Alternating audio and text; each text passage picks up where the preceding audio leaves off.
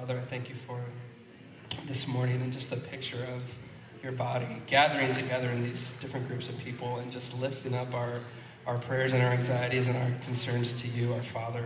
Um, I just bless your name for this community and for the friendships and the relationships that are being built um, in your presence and in your spirit. Um, just what a blessing.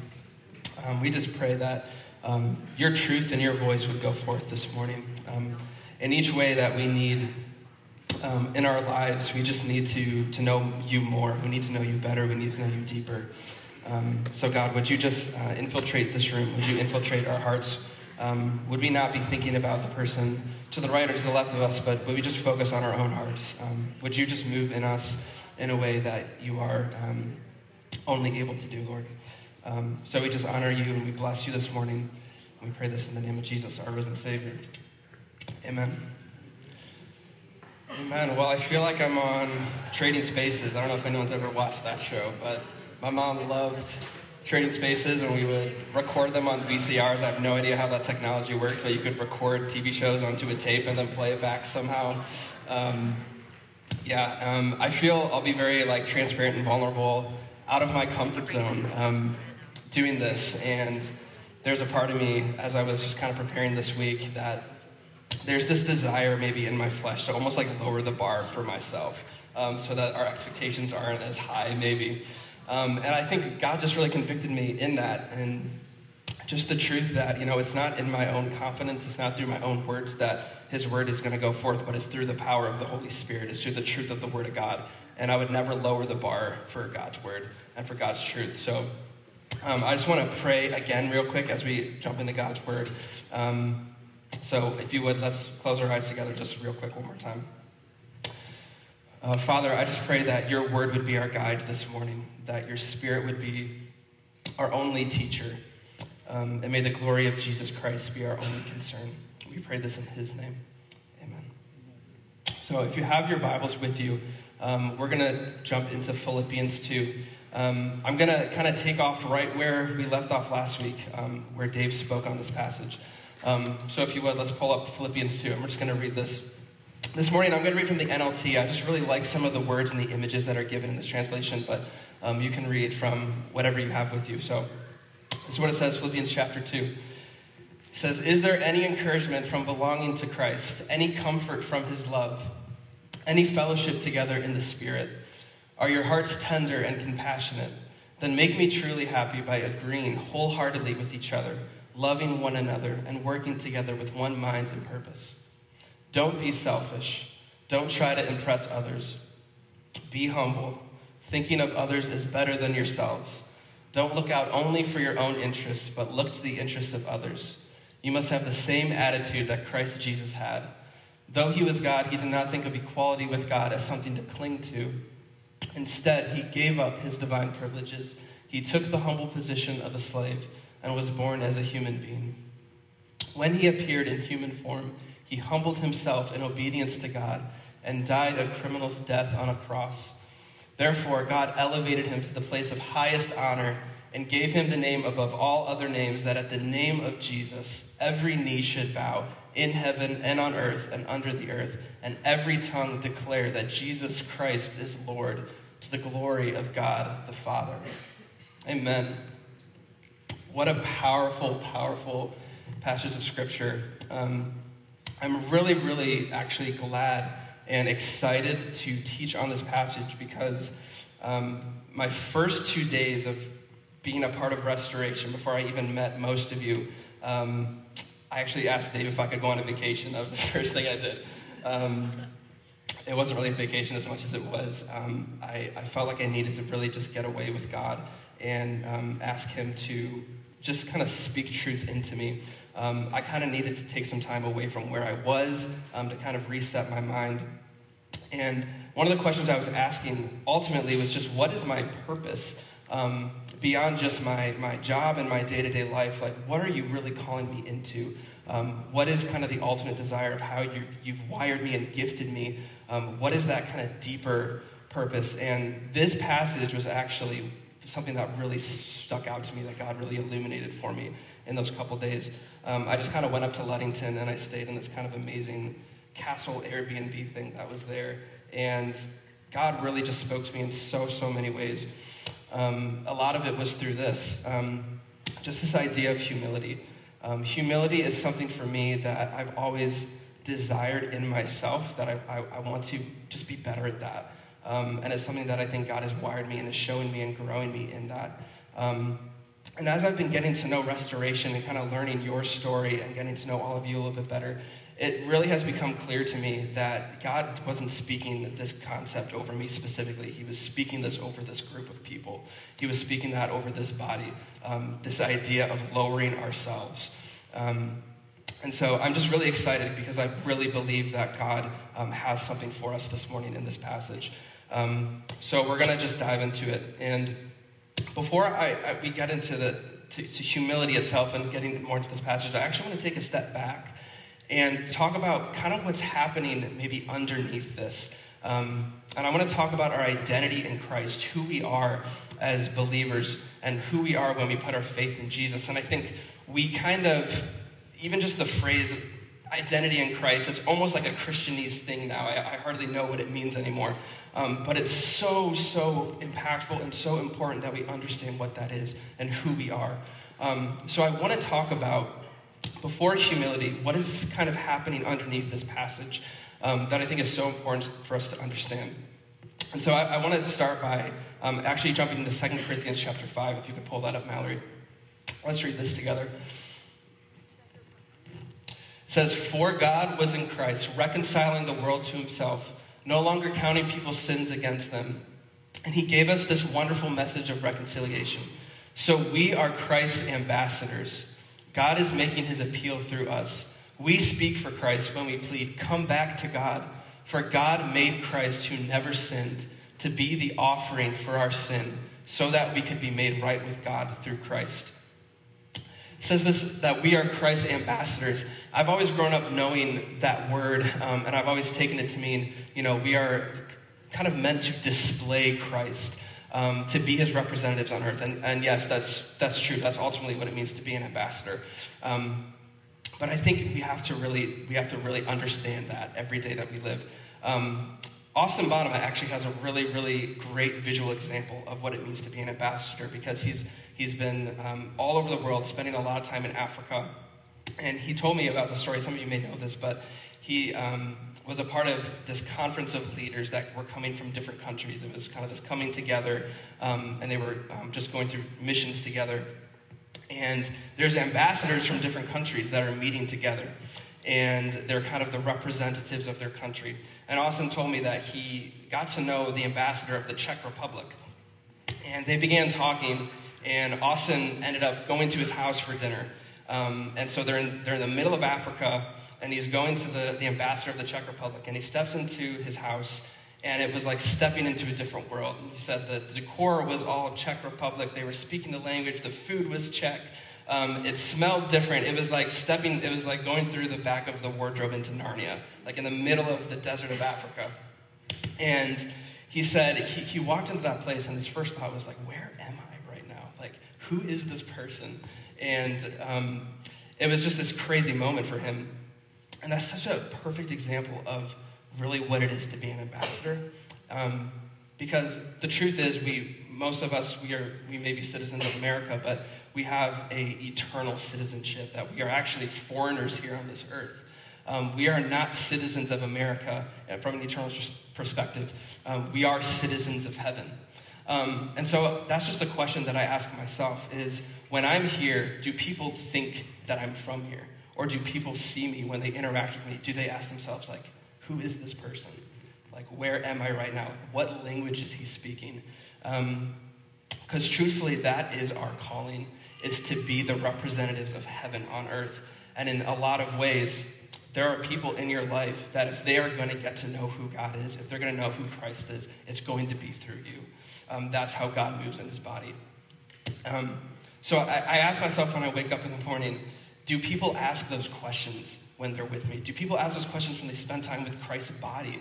Do they feel like they're somewhere else? Do they feel like they're a part of something eternal? And I kind of want to take that even a step further and talk about uh, the temple. Um, so if you want to throw that picture, Mallory, up. this is, um, this is a, an image of what we, we know the second temple, for the most part, looked like. Um, and so I just want to briefly explain for those that maybe are unfamiliar. In the Old Testament, before Jesus' time, um, God sort of chose to put his presence in specific places. Um, and it began in the tabernacle, which, when the city, um, or excuse me, the, the people of Israel were kind of nomadic and moving around, they had a, a tent that they would take with them. It was called the tabernacle. And that was the literal presence of God that went with them in this, in this tabernacle. Um, it eventually, they, they built a permanent place for God's presence to be. Um, and there were a couple iterations of it. And so this is, um, there's very specific instructions that are in Scripture of what the temple was to be. And you can kind of see there's like an outer section and it kind of goes inward and inward. There's kind of those inner walls and then there's a door to go further in. And I've always kind of thought it's like you're getting more VIP the further in you go. And at the very, very center of the temple was called the most holy place, and that is where the literal presence of God resided. And only priests were allowed to go in there. So it was kind of this very specific, um, I think of it like very VIP, like only few people could actually experience that presence of God. Um, and what we know is that it says when Jesus died on the cross, that the veil that separated that room from the rest of the temple was actually torn in two. And what that represented was that God's presence was no longer going to stay in one place, but it was going to go into his body. And it says that the presence of God is now within us. Um, it says in 1 Corinthians 3.16, it says this, Don't you know that you yourselves are God's temple and that God's Spirit dwells in your midst? I mean, do we take that seriously? that God's presence is within us. Um, I think in order for us to really live that out, it requires us to completely deny ourselves and to completely live for Christ. Because if we are God's temple, it means this. Um, in Galatians 2:20, it says this: "My old self has been crucified with Christ. It is no longer I who live, but Christ lives within me." Um, you know, this is on us. you know, we are the ambassadors of heaven. Um, thank you. Um, you know, it's why when we talk about a concept like humility or we talk about the fruit of the Spirit, um, it's not like a suggestion. It's like we have to do this um, because we are His temple, we are His body. It is in you that the light of the world resides. Um, and so I just think that's an important thing for us to think about when we think about the concept of humility. Um, this is who we are if Christ lives within us. Um, and so I want to talk about this um, as it's defined in God's Word. I don't want to talk about humility from my own personal experience. Um, but I do want to say, um, just in my own heart and in my own experience, just in, in kind of Western culture and, and, maybe Western Christianity that we are maybe a part of here. I think this is maybe the most, one of the most important things for us to live out as the body of Christ. Um, and, and truthfully, I would say that I think it's one of the things that we struggle with the most. Um, and I think one of the reasons for that is when I think about humility, I think I have a lot of misconceptions about what it really means to be humble. And I think I've tried to be humble in ways that don't really, it's actually the opposite of humility and it actually turns into pride. Um, and so I kind of made this list, if you want to put up that next slide, Mallory, of just maybe what humility is not. And I want to kind of start here because I think these are all just things that I think I have done in my life, in my past, and I think God has just really convicted me of these things. Um, humility is not putting yourself down. Um, humility is not trying to appear less than who you are. It's not dismissing the gifts that God has given you. It's not doubting yourself. That last one's kind of specific, like dismissing compliments, but that's like a, a, a good example, I think, of what this would be. Um, I remember, like, I would grow up, I took piano lessons for so long, and I would have all these piano recitals, and I would, you know, people would come up to me and talk to me and, and compliment and say, man, you did such a good job um, on your piece. And the first thing I would do is like, yeah, I kind of screwed up this part. I kind of screwed up this part. And it was kind of in my own flesh, my attempt to kind of appear humble. Is because I didn't want to sort of accept the compliments of people um, kind of telling me that I did a good job. Um, there's a reason why all of this um, is not what Paul is talking about, and there's a reason why this is not Christ's humility. And it's because of a very simple truth. which is that you are God's masterpiece. Um, God knitted you together to be exactly the way that you are. Um, before you were born, He gave you the gifts that you have. He gave you the, the, the giftings and, and, the, and the things about you that give you the ability to be a part of His kingdom, the things that nobody else has that are placed within you. Um, this is so, so powerful. And it's almost like when I, when I downplay myself and when I dismiss the gifts that God has given me, it's almost like I'm, I'm challenging even the handiwork of God in me. I'm challenging those things because, you know, God has made me um, to be exactly the way I am. And so we should never downplay that. We should never, um, we should never dismiss God's work in our lives. Um, and so this is, this is not humility. Um, and I, I want to give a, an example from Scripture um, that I think is such a powerful story. And it's one that we all know really, really well. Um, but sometimes I think we don't, we don't know it. We don't know it in the way that it's, it's meant to that it was, that was, it was intended for us to read. And so there's this picture that I found, um, just because I think it's funny. Um, but this is Jonah and the big fish. And many of you maybe grew up with a, a storybook, Bible, or something like this, and we, we've seen this kind of image before. And this is the first thing I think of when I think of Jonah. It's, it's the story of Jonah being swallowed by a fish and, and then being spit out. Um, this is really not what, what the book is about. Um, it's really not about the fish at all. The fish is kind of just a prop in the story, but I think in our attempt, I understand that it's, it's, a, very, um, it's a very visceral image, and that's why it makes a good kid's story. But even in my own heart, I think I, have missed the point of this book. Um, and I think there's an amazing example of, of God's provision um, and really what it is to be humble in this story. Um, so, just very quick summary. Most of us know the story of Jonah, but I want to um, just quickly walk through it with you. So, Jonah was a prophet of the Lord, and um, God called him to go to Nineveh, uh, basically to call them to repentance. Um, and I think it's important that we understand who the Ninevites were in this. Um, the Ninevites, this is going to sound really dramatic, um, but honestly, the best modern day example that would help us get a picture for these people where would be Nazi Germany. That would be the, the, clearest. That's actually a pretty apt comparison in terms of the type of people that they were. Um, these were evil people. These are this is a group of people that would take kids and murder them in front of their families. Um, and I grew up thinking that Jonah didn't want to go to Nineveh because he was scared, and he was scared, and that that may have been true. But what it really says in the Word of God is he he, he didn't want to go because he didn't think that they were deserving of God's grace. He didn't think that they were deserving of God's mercy because of the type of people that they were. And so when God called him to go, God said that he, God will destroy the city of Nineveh um, if they don't turn from their ways. Um, and Jonah essentially said, I'm not going to do that. Um, and so he ran away that's where the fish comes in. God just sort of steers him there um, against his will in a way. He gets swallowed by the fish. The fish spits him out onto dry land. He ends up going to Nineveh. And it's kind of this, like, I imagine it being a very reluctant, spiteful, one sentence sermon. It says that he preaches to the Ninevites. Um, he doesn't even really want to be there. And in, like, an ironic twist, it actually works. Um, and the people of Nineveh completely turn from their ways. They accept um, that they need to repent, and God spares them. Um, and that's usually like where the story ends. Like for in a kid's books, it's, it's kind of that's the end. And I think it's really what happens after that. That is the most interesting and provocative part of the story. Um, and it happens in, in, Jonah chapter 4. Um, so if you want to pull that up, Mallory, um, it says, oh, well, this, this is just something, sorry, you know, you can go back to that, Mallory, sorry.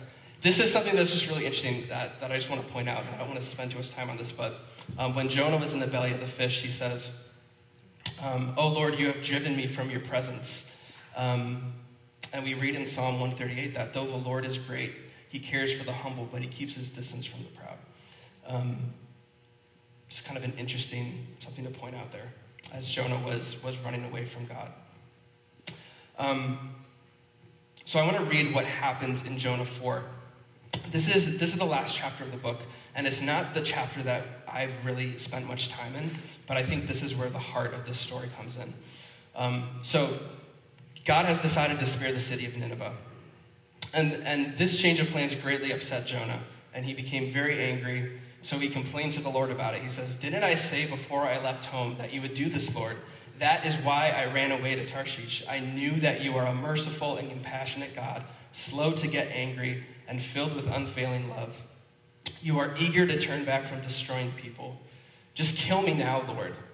I'd rather be dead than alive if what I predicted will not happen, um, meaning that God will destroy the city of Nineveh. And then the Lord replied, Is it right for you to be angry about this? And just to summarize what happens next, God creates a plant to provide shade over Jonah. Um, and then the next day he destroys it. And this is what Jonah has to say about it at the end of the, at the, end of the book. If you want to go to that next verse there, Mallory. It says, God said to Jonah, Is it right for you to be angry because the plant died?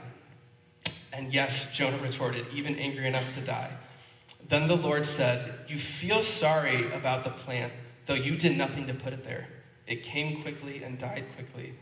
But Nineveh has more than 120,000 people living in spiritual darkness, not to mention all the animals. Shouldn't I feel sorry for such a great city? The end. That's, that's how the book ends. It's, it's such an interesting, there's no resolution. It's just this tension between Jonah and God. Um, and for me, it's really easy to read that and kind of just think to myself, like, Jonah's kind of the worst. You know, like how he, he, of course, like we should have compassion. We should want people to receive God's mercy. Um, and it, and it's kind of this really, it's hard for me to like put myself in Jonah's shoes in this. Um, I want us to really look inward in this story um, and really think about it. Um, because we don't necessarily understand the context of Jonah and the Ninevites. Um, but I think if we look at ourselves and we look at our culture and we look at where we are today, um, I think God is still teaching us through this story some things. Because ultimately, um, Jonah put himself above the Ninevites. He said, I am deserving of God's mercy. I deserve God's compassion. But because of who these people are, they're actually lower than me. Um, and they don't deserve this, um, which is pride. That's what pride is. So, what I want us to do, again, um, without thinking about the people next to us, um, and without thinking about anything other than kind of maybe what God is speaking to us, I want you to really think about, like, who, who are my enemies? Because um, we don't have enemies like the Ninevites today, but I think, I think we do. Um, we do have enemies um, in our hearts that maybe um, we're just not even, we don't even think about it all the time. And I'm going to get very specific because I think it's important to do that, um, to not sugarcoat this or to be, um, to kind of make it not seem as, as, as, as deep as this is. Um, but I, what I want you to do is, is just to think about people maybe that just believe differently than you. Um, maybe believe, have different spiritual beliefs than you that aren't Christians, that are lost.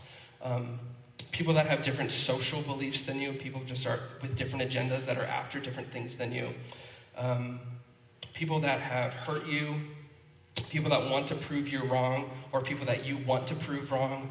Um, and I want you to think about even politically are there specific people, are there political parties, are there entire groups of people that you see as fighting against you, um, people that are after different things than you? And I think it's just important to be specific about that. Like, who, who are these people that are kind of the enemies of our hearts? Um, and just ask the simple question about that.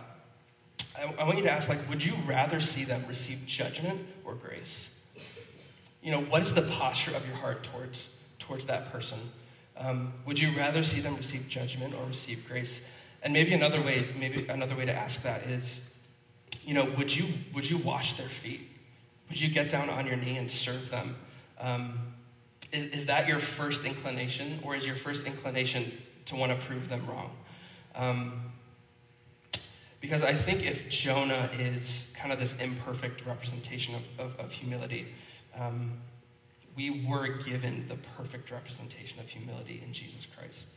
Um, and I think if we look at his life, we begin to see that um, we have a long way to go in, in, living this out as God's church. Um, and so I want to kind of go back to what you were talking about last week, Dave, that um, this is the Son of God. Um, this is the one who was the Word in the beginning, who was at the beginning of all things, who was with God as He created the world. Um, the Alpha and the Omega, the beginning and the end, the first and the last, the King of Kings, the Lord of Lords, the Prince of Peace, um, Emmanuel, Um, this, is, this is the God who came down in flesh. Um, and I want to start actually at the end of his life um, on the cross. You can't you hardly see that photo, but um, Jesus hanging on the tree. You know, this was the most humiliating, torturous, painful, um, publicly, it's almost like a public mockery of a person. And this is the, in my mind, one of the worst deaths available to a human. And this is how the Son of God uh, came to die for us. He came down to be our Savior, um, to be the friend of sinners, and we put him on a tree and crucified him. Um, you know, that was God's will for him. That was, that was the method in which God chose um, to be our sacrifice. And I think right there is, is, is just a picture of humility in that. Um, Jesus was um, also one that um, I mentioned before, but he was someone who washes um, the feet of, of his disciples. Um, I mean, can you imagine just knowing that this is the Son of God and he's getting down on his knee to wash your feet? Um, I think that's just an amazing picture of humility. Um, that he didn't say he was above anybody, even though he was the light of the world. Um, he got down on his knee and said, I'm going to serve you. I'm going to put myself beneath you. Um, he was the friend of sinners.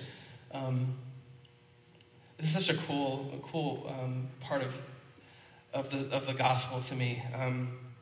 There was this just this tension between like the religious leaders of the time and who Jesus really was, who they expected Jesus to be. And um, you know, he associated with all of the people who were, um, you know, kind of considered lower by societies: the Samaritans, the Gentiles, the poor, the sick, the handicapped the, the, the, publicans, the women, and the children, these people that by society standards were considered, like the, the religious leaders at the time didn't associate with them. Um, but it says that Jesus was their friend. Um, he never left the impression that he was above them, but he, he, he loved them and he served them. Um, and I think um, maybe the most powerful and visual examples of Christ's humility um, is what we're celebrating this month in his birth. Um, and I found this picture because I think in a lot of ways we see art of the nativity scene and we see um, pictures of you know the inn and the stable and we, we really kind of make it very very beautiful and very polished. And we see that in um, kind of the ways that we that we look at it. But i think this picture is actually pretty more accurate um, to what it probably was where jesus was born. Just like a dirty smelly poopy stable of animals. Um, like this is where the son of god was born. Um,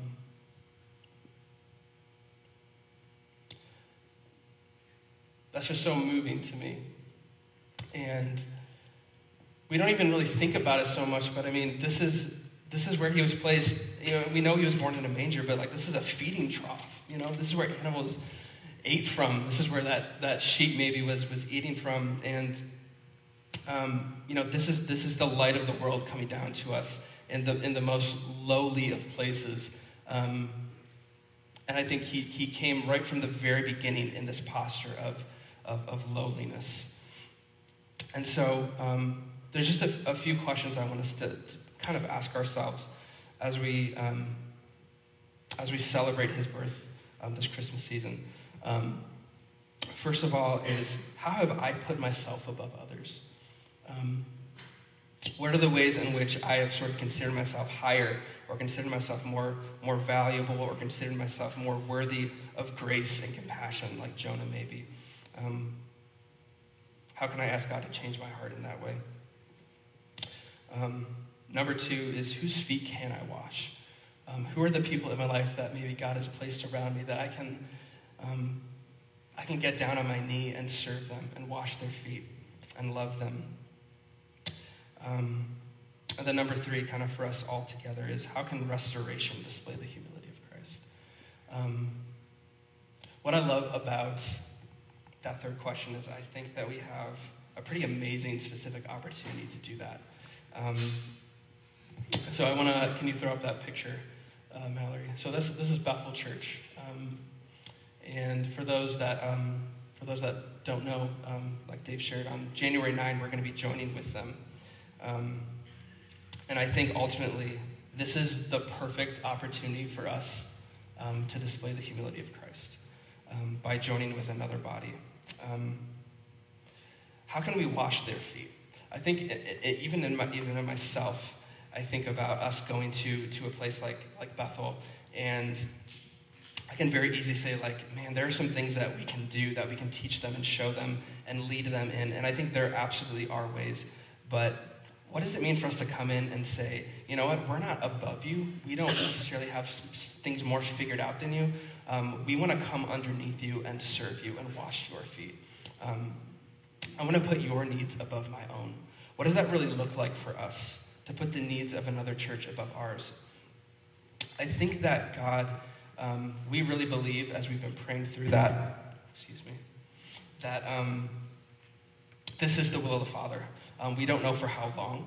Um, but I know that it is not His will um, for us to kind of come in, take over, and um, kind of put ourselves in that place of, of kind of being above them, but to come and be servants, um, to display the humility of Christ to them.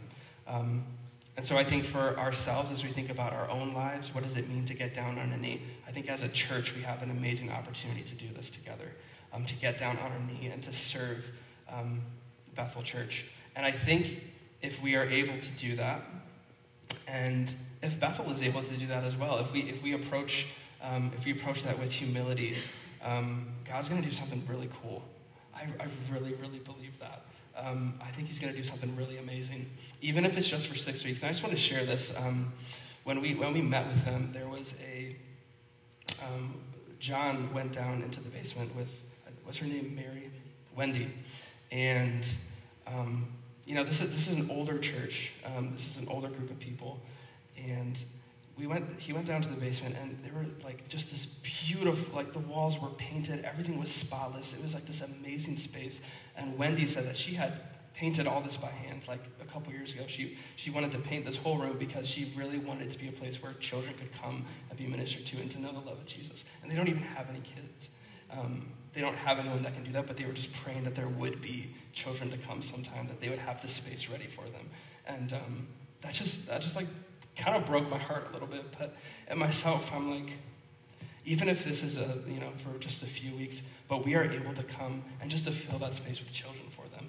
Like that would just be. A, that, can you just think about the blessing that we could be in that? Um, and so that's that's just one example of like I think how we can come in and serve um, just to just even just to provide children for them to, to minister to.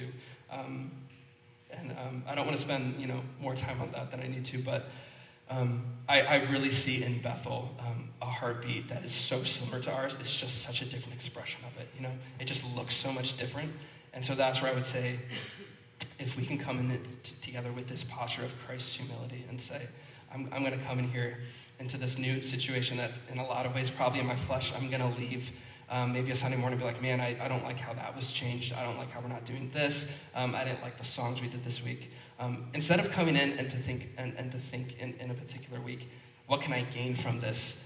What, how can we say, what can I give to this? How can I serve in this opportunity? Because um, that's what that's who Jesus was. Um, he just served. He loved. He got down on his knee and he washed others' feet. Um, and so I just wanted to end with that Philippians passage one more time. And just to, just to read these words one more time. Um, it might be it might be it might be back at the top, Mallory. Just the, the first, maybe just the second slide that was highlighted, um, if you can find that. Because I think this is um, this is our challenge: um, is to not be selfish, to not try to impress others, um, but be humble, um, to think others as better than yourself. don't look out for your own interests, but look to the interests of others. Um, you must have the same attitude that Christ Jesus had. Though he was God, he did not think of equality with God as something to cling to. Instead, he gave up his divine privileges. He took the humble position of a slave and was born as a human being. Um, and so that's who Spirit lives within us. Um, if we are the temple, that is, that is um, who we are. Um, it is not us who even live anymore, it's Christ within us. And so um, I just believe that's, that's who God's calling us and challenging us to be today. Um, so let's just pray. Father, um, we just thank you for your word. We thank you for truth. Um, we thank you that um, you came and gave us the perfect example of who you're calling us to be. Um, that we don't have to figure it out on our own, but we have a friend and a Savior who lived on this earth and gave us um, just that example of what it is to be a, to be a, a person of humility. Um, and so we worship you this morning, the Son of God, the one who was crucified for us so that we could have eternal life. Lord, may we take that, that mantle of responsibility. May every day we say, I'm going to pick up my cross and I'm going to follow you. And God, I pray for this church um, as we move forward, as we um, step into some new things, God. Um, may we not put ourselves and may we not put our own interests above the will of yours, God, but may we surrender to you. I just pray for that posture of surrendering before the Father, surrendering before the King of Kings, and saying, God, it is your will that we want done here. It is not our own desires that we want to be accomplished, but it is, um, it is through the Son of God um, that we are set free. And so we, may we just exude that freedom, um, and may we display that um, for all to see. So we thank you, um, and we pray this in the name of Jesus. Amen. Let's stand together. And I want to sing uh, Joy to the World. But then I also uh, want to transition into just really asking the Holy Spirit to give you a specific way that you need to surrender to Jesus, a, a way that you need to empty yourself and serve others. You know, if I'm honest, I was sitting there, um, I was just thinking, I wish Philippians 2 wasn't in Scripture. I wish I could just rip that out. Because that call to live selflessly, the call to die, like we want our rights, we want to, things to be about us. And I've heard this about humility, and I just like this uh, description. It's just humility is not thinking less of yourselves. It's not beating yourself up, like Tyler was saying. It's thinking of yourself less, not thinking of your own interests, but emptying yourself. And as we celebrate Jesus coming to us and joy to the world, the King coming to us, I want to follow that up by singing just a song of surrender because we receive so much. And then He calls us to die and to reflect His glory to this world. But that takes us just emptying ourselves. So let's sing this, this uh, Christmas carol, Joy to the World. Joy to the world, the Lord is come. Let earth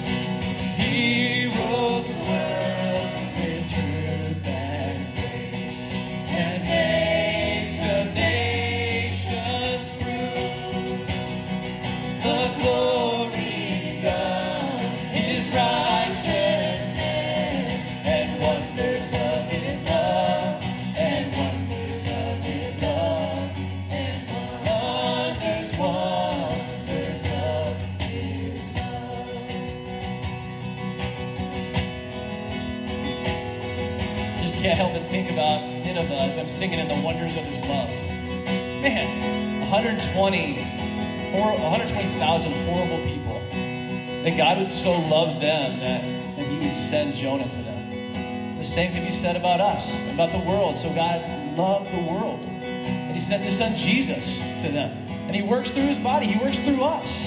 But that calls that, that means that we got to die to ourselves. And so let's sing this song, All to Jesus I Surrender.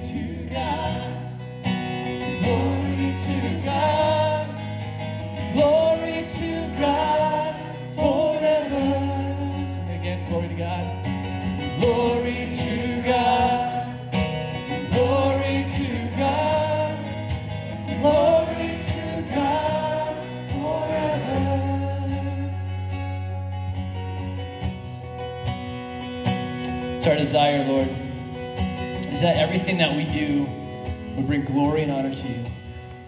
We don't want anything of that glory. And so we just we ask Jesus that, that you would fill us with your spirit today, that we would live lives where we become less and less and less and less. That we would take that posture of you, Jesus. That we would humble ourselves, that we would die to self. That we would truly live like we, we no longer live, but you live in us. We have been crucified with you. So I do pray that we who live today and every day this week that makes people curious and wonder. They're different. There's something unique about them. But we need your Spirit's power to do that. We can't do that on our own. So we're asking that you would fill us. and that this world would truly see how great you are. We pray this all in the mighty and powerful name of Jesus. And everyone said, Amen. We continue to, to worship as we interact with one another. And like I say always, the, this is just as important as our time together uh, singing and opening up God's Word is uh, talking and interacting with one another. And so just follow the Spirit's leading and who He's directing you to to, to talk with and to pray with. So uh, have a great Sunday. And if you could help with chairs, that would be awesome.